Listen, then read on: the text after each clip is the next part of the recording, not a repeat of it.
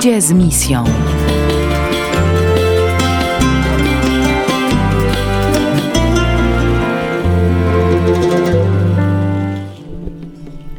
Dobry wieczór Państwu. To jest audycja Ludzie z misją, a mówi Zosia Kędziora, redaktor portalu misyjne.pl i dwumiesięcznika Misyjne Drogi. E, dawno się nie słyszeliśmy, e, za nami święta i przede wszystkim koniec e, października, nadzwyczajnego miesiąca misyjnego, który zainaugurował papież Franciszek. Nie oznacza to oczywiście, że, że o misjach nie będziemy mówić, jak najbardziej. Mm, dzisiaj chciałabym Państwa zaprosić do opowieści o pewnym misjonarzu z Rwandy, księdzu Ignacym Cieślaku, którego historia jest dosyć niezwykła. Ksiądz Ignacy zmarł w 2002 roku. Jednak dzisiaj chciałabym Państwa zaprosić do, do wysłuchania niezwykłej rozmowy E, jaką przeprowadził Hubert Piechocki, e, dziennikarz portalu misyjne.pl, e, z księdzem Janem Cieślakiem, którego właśnie wujek, ksiądz Ignacy Cieślak, na tych misjach spędził kilkanaście lat, wyjeżdżając, właściwie mając już prawie 60 lat, czyli w momencie, kiedy normalny człowiek myśli o emeryturze, o odpoczynku. Ksiądz Ignacy Cieślak właśnie w tym momencie wyjechał na misję do Ruandy, e, do kraju dosyć e, niełatwego, e, który ma za sobą dosyć ciężką historię. Zresztą w poprzednich audycjach o tym pojednaniu ruandyjskim troszeczkę też rozmawialiśmy. Zapraszam Państwa do, do wysłuchania tej rozmowy. Ksiądz Ignacy Cieślak, wieloletni duszpasterz, wieloletni misjonarz w Rwandzie. Będziemy teraz o nim rozmawiać i skoro rozmawiamy z drugim księdzem, z księdzem Janem Cieślakiem, to trzeba chyba zadać sobie jedno pytanie, czy w takim razie osoba wujka miała jakiś wpływ na powołanie? Myślę, że na pewno miała ogromny wpływ. Przede wszystkim jego modlitwa i praca misyjna to było pewnie takie mm, najważniejsze w tym. Myślę, że wuja się modlił o to, żeby było jeszcze powołanie z rodziny. W naszej rodzinie było wielu księży, wiele sióstr zakonnych. Większość zdecydowana była pallotynami czy pallotynkami.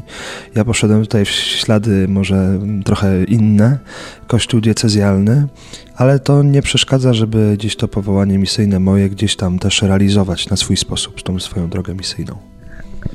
Jak pamiętasz wujka, bo jak tak obliczyłem dobrze, to pewnie miałeś około 10 lat, gdy wujek zmarł, więc y, pewnie nie jesteś w stanie go bardzo mocno dobrze pamiętać. Nie pamiętam. Pamiętam tylko, znaczy bardzo, bardzo tam może y, no, średnio go pamiętam, ale mm, gdzieś przez mgłę pamiętam jak przyjeżdżał, że wielu ludzi zawsze chciało z nim rozmawiać, chciało być blisko niego, posłuchać tych historii, y, które miał za sobą, czy właśnie mm, podczas pracy misyjnej w Rwandzie, czy też doświadczenia tej wojny domowej między Hutu a Tutsi w Rwandzie, e, posłuchać tych jego doświadczeń, tego wszystkiego, co przeżywał. To pamiętam, że, że, że był kimś ważnym, że ludzie się chcieli z nim spotykać, garnęli się do niego. Ważna postać w rodzinie, w takim razie trochę e, zgłębimy postać wujka. E, początki to właściwie no, początek XX wieku, bo wujek, gdyby teraz żył, to jeśli dobrze policzyłem, miałby 102 lata. Zgadza się, tak, tak. No, niezwykła postać, no, urodzony w 1103 można powiedzieć, bo dobrze mówię, nie? 1916, czyli 103. 103 lata. Y, tak, wiele przeżył. Przeżył wojnę, wojnę, y, drugą wojnę światową.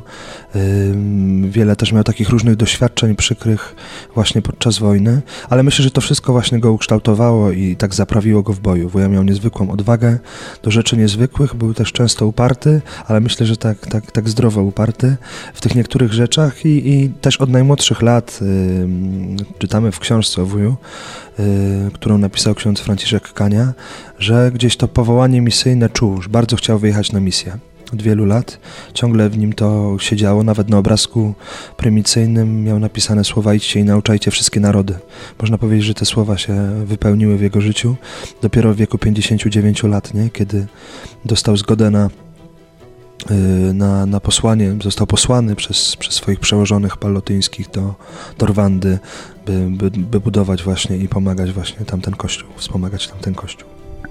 Czyli bardzo szybko powołanie misyjne się narodziło, a szybciej było powołanie misyjne, czy jednak powołanie kapłańskie? Co właściwie się rozpoczęło? Myślę, że to jedno i drugie wzrastało, ale na początku było powołanie kapłańskie. Wuja przez wiele lat pracował na placówkach tutaj w Polsce. Pracował w Gdańsku, w Zakopanem na Krzeptówkach, budował pierwszą kaplicę, fundamenty pod tą kaplicę na Krzeptówkach.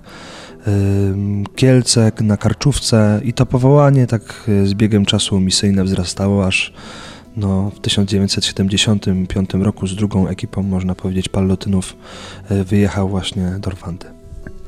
Można było powiedzieć, że tej pięknej historii mogłoby nie być, gdyby nie pewne wydarzenia z II wojny światowej, bo właściwie gdyby wujek nie uciekł, to pewnie byłby zabity podczas tej wojny. No tak, to, to były naprawdę różne koleje losów z wujem związane właśnie. To wszystko, co tam się działo, naprawdę to były niezwykłe momenty i tam tak dokładnie jak wuja też wspominał i, i jak go pamiętamy, przy, przynajmniej mój dziadek jak go wspomina, właśnie było bardzo blisko o, o, o, śmierć, nie? ale Pan Bóg gdzieś tam czuwał nad jego losem i, i, no i był obecny w jego życiu yy, i, i cały czas go tam właśnie kształtował budował go właśnie na takiego zaprawionego w bojach, odważnego i, i bardzo pracowitego człowieka. Mhm.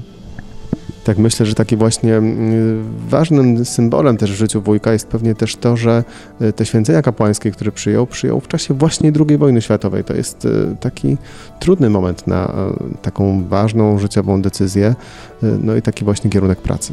No, na pewno.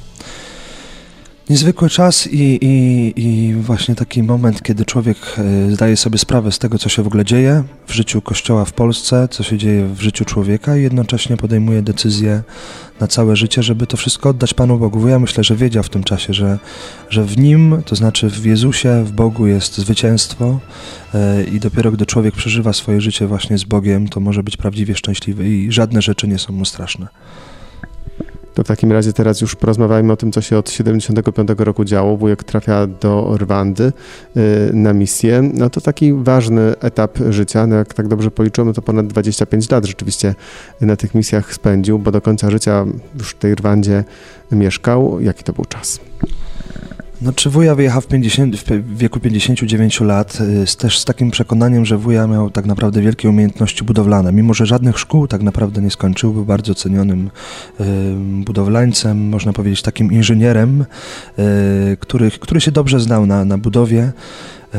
I z takim przekonaniem też jechał tam i, i, chciał właśnie pomóc tej pierwszej ekipie, która, pierwszej grupie palotynów, którzy w 1970 bodajże trzeci, czwartym chyba roku wyjechali do, do Rwandy. I jechał tam z takim przekonaniem, że, że on mm, do końca nie zna tamtejszej kultury, nie zna języka, nie zna tych ludzi, nie zna w ogóle tamtego kontekstu życiowego, afrykańskiego, ale jedzie z przekonaniem, żeby pełnić wolę Bożą, żeby budować, żeby to, te umiejętności, jakie Pan Bóg mu dał, y, żeby też, y, no wiadomo, jako kapłan sprawować sakramenty, mszę świętą, y, żeby przede wszystkim właśnie w taki sposób tam, tam pomagać, nie? I o to chodziło w tej jego pracy, o to chodziło w tym jego wyjeździe, to było właśnie, no na tej zasadzie tam jechał, żeby, żeby tworzyć te nowe budynki, nowe kościoły w różnych miasteczkach, miastach Rwandy mm, i, i współpracować z misjonarzami, którzy tam już są. Wuja też od tak naprawdę samego początku nabrał takiej postury już takiego starszego misjonarza w wieku 60 lat, to można powiedzieć, że wszyscy go tam postrzegali jako takiego prawdziwego ojca. E, to jest niesamowite, że jak się rozmawia z tymi palotynami, misjonarzami, misjonarkami, którzy z nim tam pracowali, to wszyscy zawsze tak naprawdę się o wuju wypowiadali z takim właśnie podziwem, że to był zawsze taki człowiek jednoznaczny, zawsze był takim ojcem. Większość, czy na pewno słyszałem o wielu osobach, które się u niego spowiadały, które, które do niego przychodziły porady. Wuja nie był się też, nie był jakby tam zawsze taki łagodny. Myślę, że był pozornie gdzieś tam też taki szorstki, surowy, ale jednocześnie bardzo wrażliwym człowiekiem z tego, co, co, co słyszę o wuju, nie? I z tego, co słyszałem. To był taki czas, kiedy w Polsce bardzo często, to był czas, kiedy w Polsce bardzo ciężko się budowało, bo przecież tych różnych sprzętów budowlanych, materiałów budowlanych prawie nie było, a tym bardziej pewnie jak się jedzie do takiej Rwandy, e, no to jeszcze gorzej musiało być. Wujek pewnie nie miał łatwo.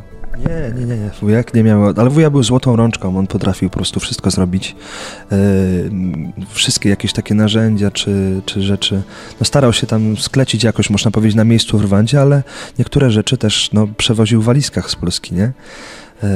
I myślę, że to też było takie ważne, że, że on czuł się odpowiedzialny za to, że, że wie, że może wiele zrobić, że jest w tym też dobry i, i naprawdę no, na tyle, ile mógł, to chciał mm, jakby budować ten kościół właśnie taki w Rwandzie, no ten, nie tylko ten taki duchowy, przede wszystkim jako kapłan, ale wiemy, że misjonarze też, no, to nie tylko, chociaż przede wszystkim budowanie wiary w ludziach, ale też no, stawianie nie, szkół, y, kościołów, jakichś takich chwili, można powiedzieć, różnych parafii, miejsc, gdzie ludzie mogą się gromadzić na modlitwę. I to, co jest piękne, niesamowite, to te budynki do, do dzisiaj tam stoją, nie? I, I naprawdę wszyscy mówią, że to jest żywy pomnik właśnie pracy wuja misyjnej w Rwandzie.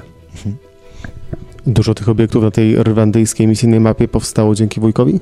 Wiele. W tych wszystkich e, parafiach, gdzie, gdzie, posługi, gdzie posługiwał, w Masace, w Kinazji, e, w Ruhangeri, czy w, później na Gikondo, w Kigali, to większość tych budynków, duża część na pewno jest właśnie e, no, dzięki pracy, czy dzięki planom w ogóle budowlanym, ale też dzięki samej budowie wuja. Jest taki krzyż podobno, który który wuja metalowy y, kilkanaście lat temu właśnie postawił w jednej z miejscowości. Do dzisiaj tam stoi, ludzie się przed nim modlą. Y, no i, i to jest to właśnie to żywe świadectwo, nie? Tego, że, że to pozostaje też, nie? To co ciekawe, teraz może za chwilę tutaj będzie jeszcze o książce, to za chwilę, dobra. Czyli z jednej strony budowlaniec to jakby jeden taki rys w tym życiorysie misyjnym, a teraz może skupmy się na wujku jako duszpasterzu. Jakim był właśnie duszpasterzem dla tych ludzi, do których tam przyjechał, dla Rwandyjczyków? No wuja wyjechał w wieku 60 lat, więc to było trudne, żeby uczyć się na nowo języka rwandyjskiego, który jest bardzo trudny. I e, no tam nawet są różne anegdoty, że gdzieś tam są różne słowa w języku rwandyjskim, wystarczy zmienić minimalnie akcent i jest całkowita zmiana, na przykład jest takie słowo quiba, podobno, ja nie wiem, jak czy dobrze wymawiam, ale y, jak się zmieni akcent, to można powiedzieć albo, że kraść, albo całować, nie? I były tam różne takie anegdoty, mi misjonarze opowiadali, ciekawe o wuju, y, no właśnie związane z takimi różnymi y, językowymi grami. Więc wuja był człowiekiem, który przede wszystkim nauczył się dobrze odprawiać msze święte w języku rwandyjskim i w taki sposób je sprawował. Były takie momenty, że nawet z początku, nie wiem jak później, później już myślę, że głosił też e, kazania e, e, właśnie w języku rwandyjskim, ale początkowo wuja odprawiał mszę świętą, a katechista rwandyjski, nie? Nawet głosił słowo. Wiadomo, że tutaj niektórzy mogliby się do tego przyczepić, ale tak było. No i przede wszystkim właśnie w taki sposób posługiwał, nie? Na tyle, ile mógł. Myślę, że dla niego to było trudne, ten język rwandyjski opanować w tym wieku. No ale myślę, że robił co, co mógł. No, na tyle, ile mógł, starał się tym posługiwać i, i działać, nie? Też pracował w palotyńskiej e, drukarni właśnie na Kigali w Gikondo. Zresztą tych wszystkich rzeczy też uczył się e, w Ołtarzewie tutaj w Polsce, e, kiedy przebywał i pracował na placówkach palotyńskich tutaj w Polsce. To jest tak, że oczywiście miał problemy z językiem, no bo to, to nie jest łatwe nauczyć się w takim wieku i pewnie w ogóle nie jest łatwe nauczyć się języka rwandyjskiego, ale pewnie myślę, że ważne jest też to, że po prostu był wśród tych ludzi. Tak, tam wielu ludzi do niego przychodziło. Yy, zawsze czuli się w takiej właśnie wuja obecności, no tacy jak dzieci, nie? Dzieci u taty. I myślę, że wuja właśnie był takim człowiekiem e, już w podeszłym wieku, ale takim prawdziwym ojcem, gdzie, gdzie wszyscy mogli się czuć przy nim bezpiecznie. Nie? Ale myślę też, że warte jest podkreślenia jest to, że misjonarze i misjonarki, właśnie jego współpracownicy w Rwandzie zawsze też czuli się w jego obecności tacy dobrzy, dobrze wysłuchani. Naprawdę te wspomnienia ich niektóre są przepiękne nie? I, i bardzo miło mi się ich słuchać, słucha i, i jak słyszę i rozmawiam z tymi ludźmi, to zawsze jest taki właśnie taka radość. O, ojca Ignacego znałem, tak? Bardzo, bardzo dobry człowiek, nie? Świetny tam spowiednik. Super mi się z nim rozmawiało, zawsze się tam mogłam czuć wysłuchana, nie? Siostry niektóre wspominają. Yy, naprawdę to, to takie dla mnie, jako księdza, który dopiero rozpoczyna drogę kapłańskiego życia, to jest takie bardzo budujące. Czyli wujek był ojcem nie tylko dla tych mieszkańców stamtąd, dla autochtonów, ale też dla tych, którzy przyjeżdżali z Polski, pewnie z innych krajów, żeby tam posługiwać.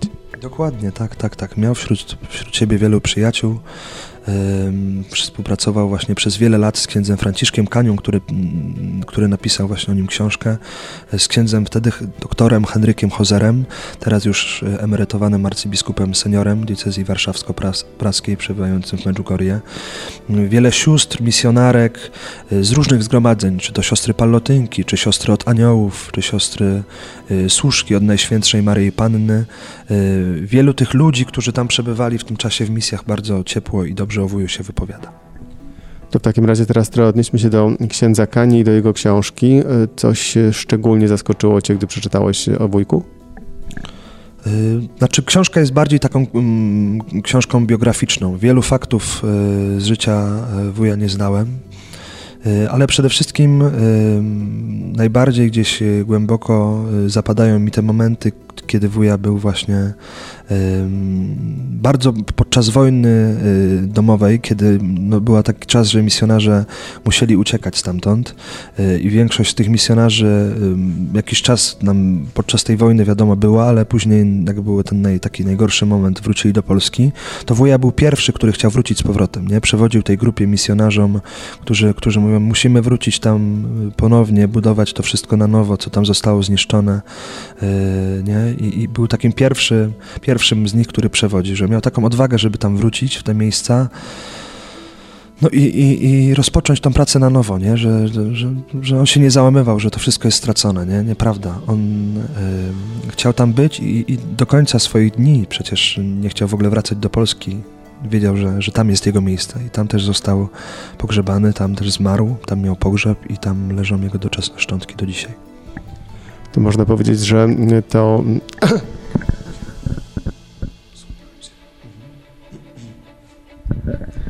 Możemy zatem powiedzieć, że wujek umarł jako Rwandyjczyk? Tak, myślę, że tak, na pewno. No, wuja się bardziej czuł Rwandyjczykiem niż Polakiem, myślę. Po tych 27 latach. Serce miał na pewno rwandyjskie. Ale też y, on się nie wstydził jakby polskości i też zawsze jak przyjeżdżał tutaj, mm, to, to wszyscy go tak właśnie też pojmowali jako człowieka też, y, który jest zakochany w ojczyźnie i, i, i też zawsze ciepło ojczyźnie się wypowiadał, nie?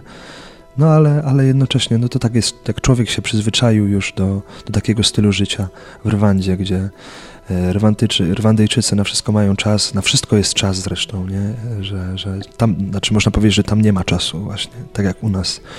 Tutaj jesteśmy, umawiamy się na konkretną godzinę na dziewiątą, to, to, to jesteśmy na dziewiątą, e, ale tam w Rwandzie jest tak, że jak się umawiasz z kimś na środę, to nie wiesz, czy przyjedzie na tą środę, czy nie za tydzień, nie? Więc, więc taki jest ogromny luz i myślę, że ci ludzie też tam mogą być trochę szczęśliwsi niż my tutaj w Polsce ten konflikt z lat 90. pomiędzy Tutsi i Hutu, rzeczywiście, tak jak mówiłeś, wujek chciał od razu wracać, y, a nie było w nim żadnej takiej właśnie traumy po tym okresie? Właśnie to jest ciekawe, jak, jak słyszę o tych misjonarzach, y, większości, którzy gdzieś tam pracowali, to bardzo przeżyli ten czas y, i, i wielu gdzieś tam też przypłaciło to zdrowiem fizycznym czy psychicznym. I, I, wielu ludzi już tam nie wróciło później, nie? Wuja jednak chciał i, i, no nie wiem, miał taką odwagę w sobie. To jest dla mnie właśnie jakiś taki fenomen, że ja bym się bał też tam wracać, nie? Gdzie, gdzie, gdzie takie rzeczy i yy, się działy. Nie wiadomo, co po tym powrocie mogło ich tam spotkać. Przecież też w każdej chwili mógł ich jeszcze tam ktoś gdzieś tam znaleźć, zobaczyć, że są, że wrócili, nie? Coś się mogło stać, mogli zginąć, ale miał chyba w sobie taką odwagę i yy, taką pewność, że Pan Bóg, Pan Bóg znaczy, miał takie przekonanie, że te pragnienia, które ma w sercu, to są od Pana Boga, nie? I on gdzieś tam bardzo z nim pewnie przestawał, tak sobie myślę. E, I, i wiedział, że jeżeli to są pragnienia od Pana Boga, to, to są dobre pragnienia i, i Pan Bóg wie, co robi. Jakie jeszcze rysy wujka się e, tworzą na podstawie tej książki, którą przeczytałeś? Człowieka, który był na pewno bardzo pracowity. Nigdy się jakby mm, nie miał, można powiedzieć, dwóch lewych rąk do, do pracy. Mm, był człowiekiem, tak jak ksiądz arcybiskup Hozer wspomina we wstępie do książki, który bardzo wcześnie rano wstawał, ale też wcześniej chodził spać i, i, i cały dzień miał wypełniony pracą. Y, takiego bardzo pracowitego, ale też y, takiego właśnie spowiednika, księdza, który, który gdzieś tam y, jest zawsze otwarty na, na, na tych misjonarzy, misjonarki, które czekają na pokutę i pojednanie i, i zawsze też potrafi wysłuchać takiego ojca prawdziwego. Ja go, ja go tak, tak, tak go widzę, nie? Jak sobie na niego patrzę, jak o nim słyszę, bo rzeczywiście ja może miałem mało kontaktu z nim, ale mm, takiego człowieka, który był bardzo gorliwie oddany i miał niezwykły zapał misyjny, nie? Bo i otwarte serce, myślę. Wielki zapał misyjny i otwarte serce. No bo to naprawdę, jak sobie pomyślę w ogóle, że w wieku 60 lat ktoś chce jechać na w ogóle w taki nieznany kompletnie świat, to, no to jest fenomen, nie? I myślę, że to jest też takie zaproszenie dla wszystkich ludzi starszych do tego, żeby w miesiącu, nadzwyczajnym miesiącu misyjnym odkryć, że dla Pana Boga nie ma y, przestrzeni czasu i miejsca, że Pan Bóg posyła kiedy chce i jak chce. Wystarczy, żeby człowiek się otworzył na to Boże działanie i może go nawet zaprowadzić do Rwandy, nie? To nie jest tylko jedyny przypadek takiego człowieka, który gdzieś tam w takim wieku y, wyjechał na doświadczenie, na, misję, na misję. Y, my mamy w ogóle tutaj w naszej diecezji wielu takich różnych ciekawych osób. Przecież pani doktor Wanda Błońska jako osoba świecka, nie?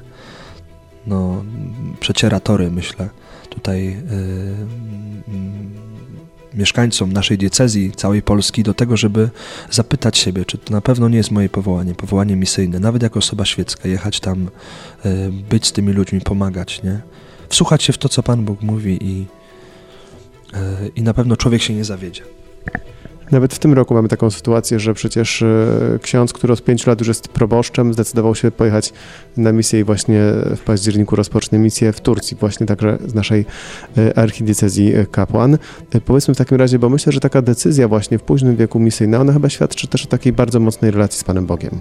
Bez dwóch zdań pewność taka, że, że to Pan Bóg, nie? Że, znaczy to jest tak, że jeżeli człowiek jest y, osobą modlitwy, osobą y, czytania, osobą, która czyta Słowo Boże, która się regularnie modli, która się spowiada, która przyjmuje Eucharystię w, y, bardzo często, co niedzielę, czy nawet częściej y, i żyje tym naprawdę, i ma w swoim sercu jakieś takie pragnienia, no to to musi być od Pana. To, to musi być od Pana Boga. I wuja miał takie przekonanie absolutnie, nie? Że, że pragnienie, które w nim ciągle narastało, prawdzie, pragnienie właśnie wyjazdu do odległego kraju, y, gdzie będzie mógł służyć swoimi umiejętnościami, które zdobył, y, swoim duszpasterstwem, swoim kapłaństwem, no to, to trzeba jechać, nie? że Pan Bóg wie, co robi, że go tam posyła. I, I ja myślę, że się nie zawiódł, bo świadczą chociażby te rzeczy, które Świadczą o tym też te, te rzeczy, takie można powiedzieć, y, które, które otrzymał, bo przecież tutaj był honorowany medalem Pro Ecclesia et Pontifice od y, Jana Pawła II. Został honorowym, honorowym obywatelem miasta i gminy Bóg. Jest do tej pory, tak naprawdę był jedynym pallotynem ostatnio został drugi pallotyn właśnie. Y, do tej pory wuja był jedynym pallotynem który, z Polski, który, którego szkoła nosi imię. Nie? Y, to, to świadczy o tym, że, że to była niezwykła postać. Y, mm, też jego współbrat no, zdecydował się na to, żeby pisać o nim książkę. Nie? Tytuł Igol, Człowiek Legenda nosi w ogóle. Ten tytuł jest też mm, jakby no, świadczy sam o sobie i no i, i no jak tutaj takiego człowieka, nie, gdzieś tutaj nie wypromować, czy nie mówić o tym, że, że, że to są tacy ludzie, którzy naprawdę się, są odważni i podejmują decyzje. Mm, znaczy, co właśnie może zrobić, to takie podjęcie decyzji właśnie z Panem Bogiem o swoim życiu, też no, w posłuszeństwie tutaj z przełożonymi y, w kościele. No niezwykłe rzeczy, nie? Człowiek może robić dzięki temu, dzięki posłuszeństwu Kościołowi, dzięki pragnieniom, które Pan Bóg daje mu wychodzi taki piękny rys no, świętego człowieka właściwie, który chodził y, wśród nas i który żył bardzo, bardzo niedawno, ale żeby go teraz troszeczkę tak y, uczłowieczyć, y, miał jakieś słabości? No mówią, że był taki bardzo uparty, nie? że on dążył do, do tego, co, co chciał, że nie wiem, czy to jest słabość. On jak był po prostu, to jest taki człowiek, jak był do czegoś przekonany, to wiedział, że to jest prawda, nie? I, i, i czasami się nie, z niektórymi zdaniami gdzieś tam e, myślę nie liczył. E, czasami był też surowy, myślę, że gdzieś tam odpowiedział może gdzieś tam za szybko, tak, tak, tak, tak sobie myślę z niektórych tam opisów. No i, i Myślę, że tyle. Nie wiem, co tam jeszcze, nie? Trzeba by zapytać dokładne, yy, dokładne takie rzeczy, wady. Na pewno miał, yy, bez dwóch zdań. Yy, właśnie tych współbraci podczas tego spotkania może promocyjnego książki będzie więcej okazji, bo ci, jakaś część tych misjonarzy przyjedzie na to spotkanie, to można by ich tutaj dokładnie zapytać. Na pewno nam powiedzą.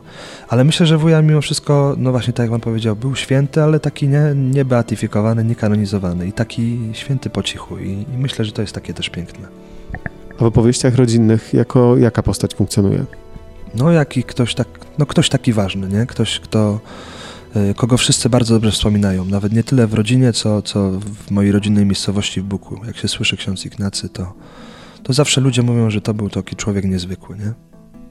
I to pomimo tego, że właściwie zbyt często w tym buku nie mógł bywać, no bo misjonarze mają tylko raz na parę lat te kilkumiesięczne urlopy, na które przyjeżdżają wtedy do Polski. Dokładnie. Mm, bardzo rzadko bywał, ale jak bywał, to na pewno też tak samo jak w Rwandzie miał dzień wypełniony pracą, y, spotkaniami z ludźmi i, i, i spotkaniami właśnie y, z bukowianami. To w takim razie, żeby zamknąć e, historię życia księdza Ignacego, która zaczęła się w 1916 i skończyła się po 93, po 83 latach w 2002, e, no właśnie jak, e, jak się te ostatnie dni wydarzyły. To był też taki specyficzny czas, bo to był okres Bożego Narodzenia. Tak. No, ja tylko czytałem te relacje, nie? Miałem 10 lat wtedy, więc teraz sobie gdzieś do tego mm, w ostatnich latach wracałem. No, wuja 28 y, grudnia y, w święto młodzianków trzy po północy zmarł w otoczeniu współpracowników w Rwandzie. Od dwóch czy trzech dni tam się gorzej już czuł, już było widać, że słabnie ale też, że prosił, żeby już tam nie wołać yy, żadnych pomocy, bo wiedział, że to jest też taki okres w Rwandzie no, Bożego Narodzenia, więc wszyscy gdzieś tam mają wolne. Yy, I chciał, już wiedział, że odchodzi od Pana, więc wszyscy przy nim się modlili. Yy, współpracownicy tam właśnie w czasie śmierci mówili koronkę do Bożego Miłosierdzia.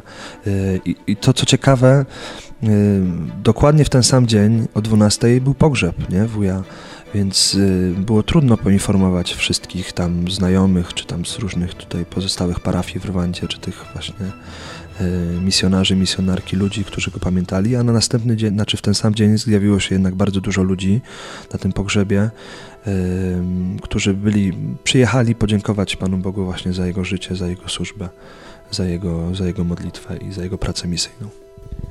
Kto chciałby bliżej poznać księdza Ignacego, ten powinien rzeczywiście 5 i 6 Y, października pojawić się w Buku. Tak trochę więcej powiedzmy teraz o tym spotkaniu. 5 października w sobotę o godzinie 17.30 w sali miejskiej, czyli w dawnej synagodze bukowskiej, odbędzie się spotkanie właśnie y, takie wspomnieniowe o wuju. Podczas tego spotkania będzie promocja książki, Igor Człowiek Legenda księdza Franciszka Kani. Y, będzie też wystawa zdjęć, y, takich rzeczy osobistych związanych z księdzem Ignacym Cieślakiem.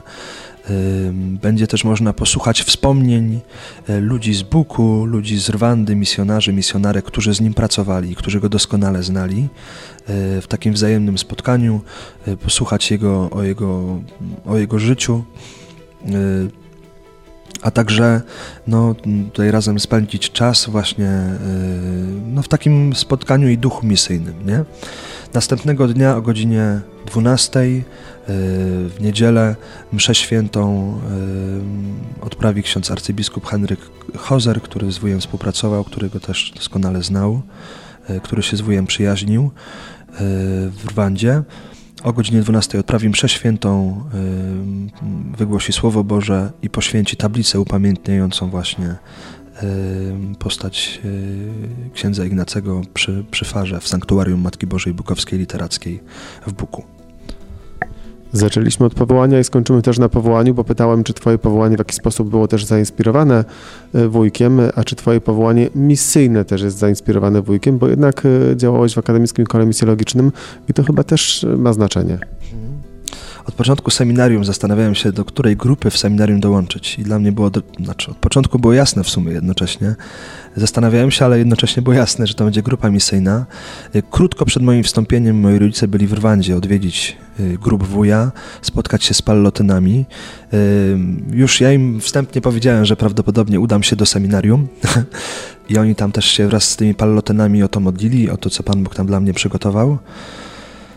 No i, i Pallotyni nas też zaprosili. Yy, mówi, że jak Jasiu pójdzie do seminarium, to, to niech tam może z jakąś grupą przyjadą do Rwandy na jakieś takie doświadczenie. I od początku yy, seminarium zaangażowałem się w kleryckie koło misyjne yy, i w akademickie koło misjologiczne. No i, i dzięki temu też no, w 2017 roku udało nam się z akademickim kołem misjologicznym też yy, wyjechać z księdzem Dawidem Stelmachem właśnie. Wyjechać na takie doświadczenie misyjne do Rwandy, do Kibeho. Byłem tam na miejscu, też na Gikondo, gdzie nad, nad, grobem wuja się pomodlić, yy, właśnie spotkać się z tymi też ludźmi, którzy go pamiętają, którzy go znają. No, było to dla mnie na pewno niezwykłe spotkanie i na pewno jeszcze kiedyś tam wrócę. To co tubylcy wtedy mówili o wujku? Zawsze było takie mm, a, uuu, takie, takie właśnie, znaczy ja tam nie rozumiałem tego, co mówili, ale, ale bardzo, bardzo ciepło się e, wypowiadali, nie? Szczególnie, czy tam ten prowincja, prowincjał pallotyński, czy, czy pallotyni, którzy są obecni, a którzy przyjechali tak naprawdę pod koniec właśnie życia wuja do Rwandy, gdzieś tam w 2000, w 2000 roku. Yy, no naprawdę mówili, że to taka postać niezwykła. On jest też jednym z niewielu pallotynów, którzy, których szczątki doczesne tam polskich, którzy tam, którzy tam spoczywają, nie? Wszyscy, duża część wróciła do Polski, teraz gdzieś tutaj y, przeżywają swoje powołanie, y, a wuja, wuja tam spoczywa, więc to myślę, że też jest takie niezwykłe, że on chciał po prostu leżeć tam wśród swoich, nie? Gdzieś tam zostać. No, dla mnie to jest takie niesamowite. Wiedział, że tam jest jego rodzina. Ciekawa jest w ogóle historia wydania samej książki o księdzu Ignacym, bo to nie jest książka napisana przed chwilą przez żyjącego księdza, tylko to jest książka, która zaczęła powstawać właściwie chwilę po śmierci księdza e, Ignacego i właściwie mogło być tak, że nie zostałaby w ogóle wydana. Tak, wieloletni współpracownik księdza Ignacego Cieślaka, ksiądz Franciszek Kania, yy, krótko po śmierci wuja zaczął pisać książkę yy, właśnie o jego postaci, o jego życiu w 2002 czy 2003 roku rozpoczął. No i ją szybko napisał, ale niestety sam y, dwa czy trzy lata, 2004 lub 5 rok, nie pamiętam teraz, zmarł ksiądz Kania. Książka była prawie już napisana, została gdzieś tam w pliku przekazana do, do wydawnictwa Apostolikum. E, no i ja tutaj po, po wielu latach od babci i dziadka dziadka, który jest bratem księdza Ignacego, dowiedziałem się, że ksiądz Kania pisał tą książkę. No więc w czasie seminarium, na trzecim chyba roku, dowiedziałem się o tym i od razu napisałem maila do apostolikum, czy byłaby możliwość, czy ta książka gdzieś jest, czy, czy coś wiadomo na jej temat. No i okazało się, że jest, nie? No i tak postanowiłem, że, że, że chciałbym, żeby to dzieło gdzieś tam zostało doprowadzone do końca. E, e, no i, i właśnie tutaj e, bardzo się cieszę, że, że, że, ten moment teraz właśnie nastąpi w październiku. Całkowity dochód, który, który z tej książki zostanie przeznaczony też na, na cel misyjny w Rwandzie dokładnie, w miejscowości, gdzie też wuja pracował w miejscowości y, Ruchango. Książka zostanie y, właśnie spożytkowana na ten cel. cel. Y, koszty z książki zostaną przeznaczone na ten cel. Będzie tam, tam jest sanktuarium obecnie Jezusa Miłosiernego, które się rozbudowuje i, i całkowity dochód z książki zostanie przeznaczony na ołtarz, na budowę stałego ołtarza polowego właśnie, właśnie w tym sanktuarium Jezusa Miłosiernego w Ruchango w Rwandzie. Ludzie z misją.